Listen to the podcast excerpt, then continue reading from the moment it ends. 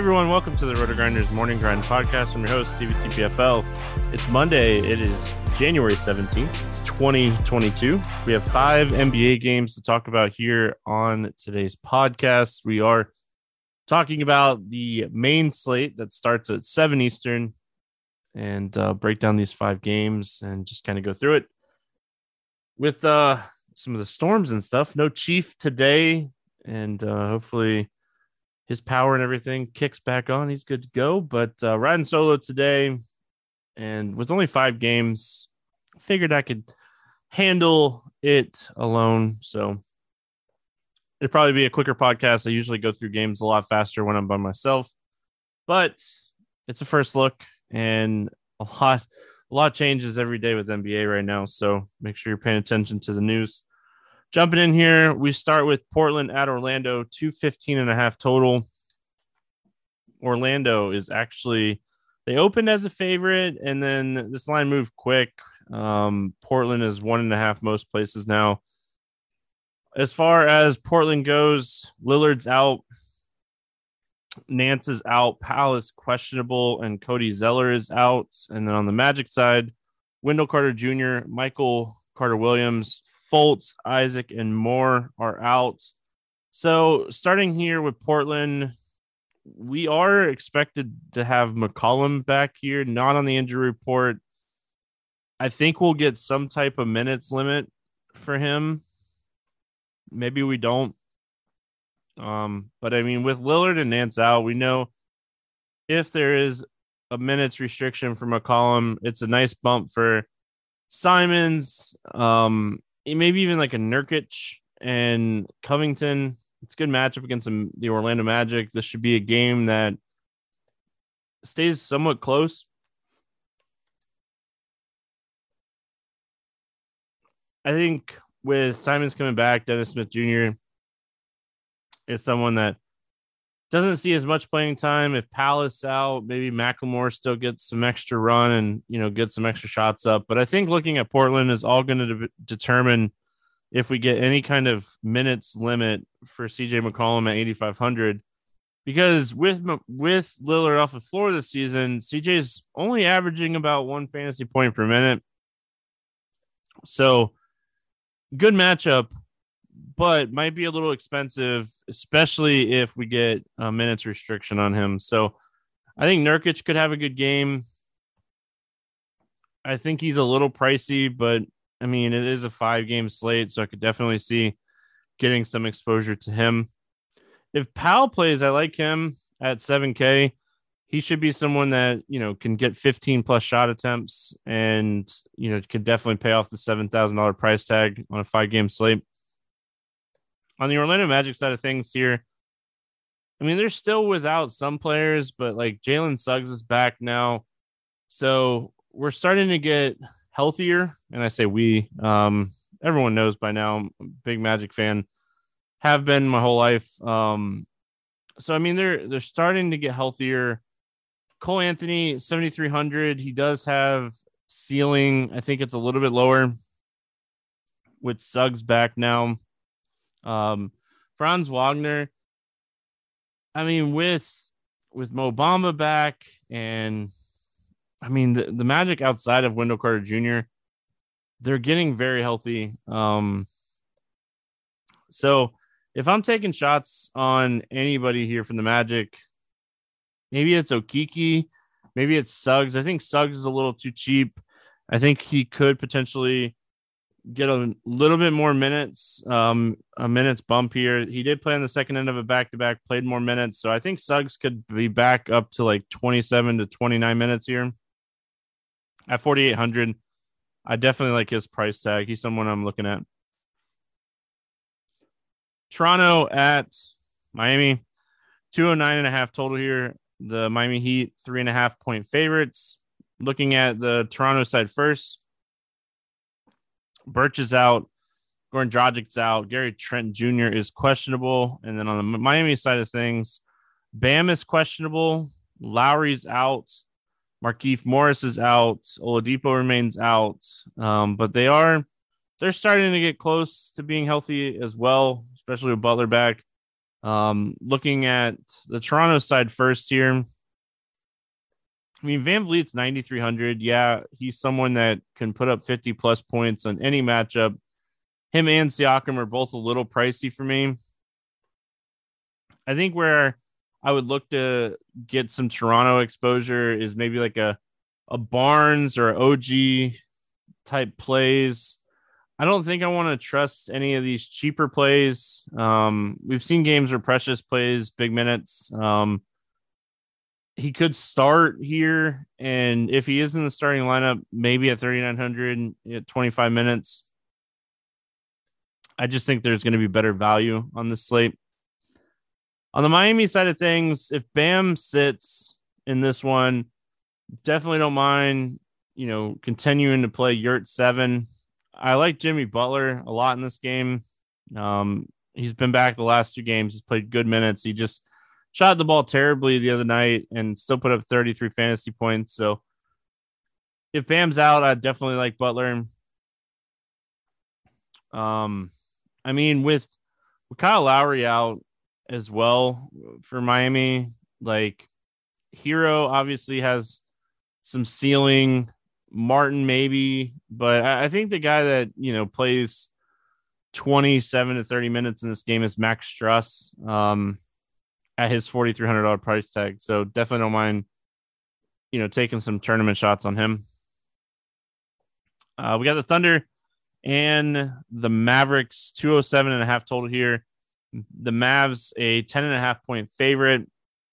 You know, looking at the Thunder, I mean, both of these teams outside of like Kendrick Williams are healthy. So, I mean, should see two very full strength teams here. So looking at the Thunder first, SGA is getting really close to that price point where, you know, he's super playable. I mean, in tournaments, I definitely don't hate taking some tournament shots on him or Giddey.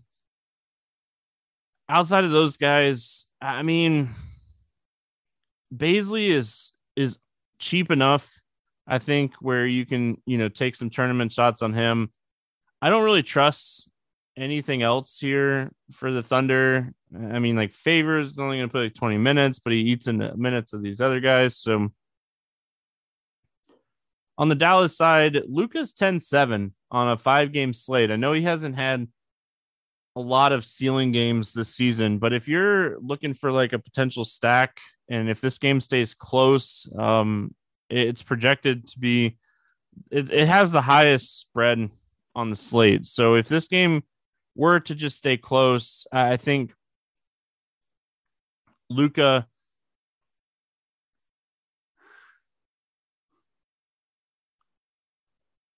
or Porzingis type of play. I think Brunson at 7,200 is a little pricey. You know, his price is starting to come down a little bit. And then like the secondary pieces, I mean, with everyone kind of back here, I don't really have a ton of interest in Dallas outside of just, you know, maybe Luka. Phoenix at San Antonio, 226.5 total here. Suns a 5-point favorite. Phoenix is on the second end of a back-to-back, so we'll be waiting on some injury news for them. And really, Trey Jones is the only one that's out for San Antonio. DeAndre Ayton did get hurt in the game on Sunday, and Cam Johnson was out Sunday with an ankle injury. So definitely going to be paying attention here to the Phoenix side of things. I don't mind Paul at 7,700. I think this is a game that, you know, he could have a really strong game. I think Jalen Smith, if Ayton doesn't play, is someone that I really like here at 4,200. Outside of that, I mean, you can always take shots on Devin Booker. Bridges is always someone you could potentially take shots on.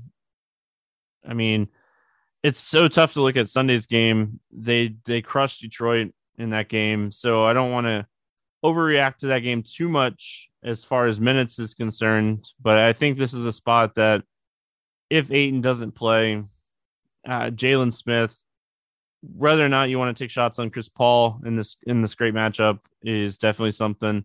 If Aiden plays, I still like Chris Paul. I don't even mind DeAndre Ayton if he plays. But I do think that with an ankle sprain, we're likely not going to see him in this game. And I mean, McGee is 3,700. Maybe he plays 20, 25 minutes. So I don't mind maybe taking a shot on JaVale McGee in tournaments.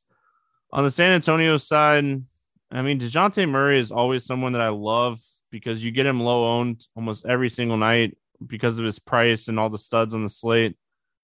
I don't mind taking a shot on him or Jakob Poeltl.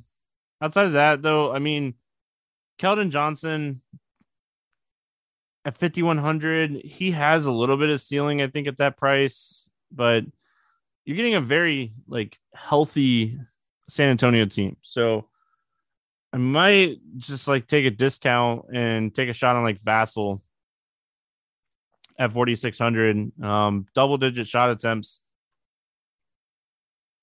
in 6 straight games for him. So we finish it out with Utah at LA taking on the Lakers. 232.5 total here.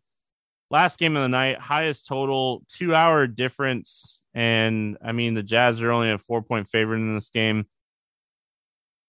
We'll be waiting on injury report for Utah. On the Lakers side of things, Carmelo is questionable. Anthony Davis remains out. And Kendrick Nunn remains out. LeBron, Dwight Howard, both probable.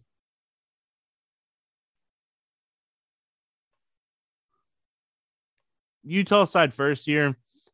I mean, Donovan Mitchell at his price, I don't love it, but I could definitely see him having a big game here. I could see Rudy Gobert having a big game because I don't think the Lakers are going to have much to match up with Rudy Gobert. So if they feed him in this game, he could have a big game.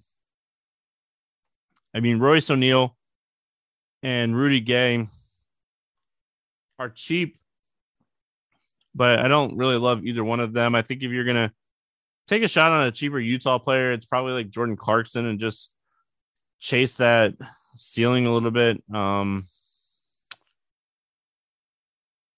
overall, I don't love Utah here outside of Donovan Mitchell and Rudy Gobert. Mike Conley, 6,100.